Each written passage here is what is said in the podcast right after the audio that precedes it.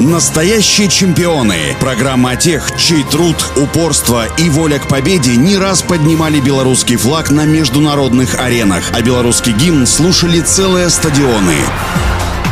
Всем доброго дня, у микрофона Василий Данилов. Олег Логвин, советский велогонщик, родился в городе Борисове. Выступал за спортивное общество «Трудовые резервы». Будущий чемпион всегда проявлял упорство и железную дисциплину в совершенствовании своих спортивных навыков и качеств. За тренировку нередко проезжал по 250-280, а на соревнованиях случалось и все 350 километров. В 1977 году в составе сборной БССР Логвин стал вторым на первенстве СССР, а затем завоевал серебро юниорского чемпионата мира. Два года спустя вошел в основной состав команды, который выиграл чемпионат СССР. Надежда попасть в состав олимпийской команды появилась в 80-м после победы в голландской многодневке «Олимпийский тур», в которой участвовали все сильнейшие велогонщики. В итоге его взяли на Олимпиаду. Олимпийскую гонку советские спортсмены вели под своим контролем с первых метров. На первых 50 километрах при лобовом ветре сумели дать сопернику 40-секундную фору, но ограничиваться ею не захотели. Постарались и из второй половины дистанции выжить максимум. В итоге опередили немцев на 1 минуту и 21 секунду. На пьедестал почета поднялись Юрий Каширин, Сергей Шелпаков и Олег Логвин. Следующий триумф Олега Логвина состоялся в мае 1981 на велогонке мира. Маршрут пробегал через Берлин, Прага, Варшава. 2000 километров были разбиты на 12 этапов, по 4 в каждой из стран. Олег был вторым на 10 этапе. Для белоруса это был первый планетарный форум. Несмотря на то, что жажду побед гонщик еще не утолил, в 1900 1986 году Олег Логвин завершил карьеру, поступил в высшую школу МВД, аттестовался. Уже перед получением звания капитана встал перед выбором – расти в звании или бросить все и вернуться в спорт. Поняв, что не хочет быть юристом, в 1987 году возобновил тренировки. Затем, через год на чемпионате СССР в Ереване в составе трудовых резервов завоевал бронзу, чем немало удивил специалистов. Результаты давали Олегу право на участие в играх 88. Однако по решению тренера сборной в олимпийский состав команды он не вошел. Олег Логвин вошел в первую советскую профессиональную команду «Альфа Люм». Выступал в Голландии, Бельгии, Франции и Португалии.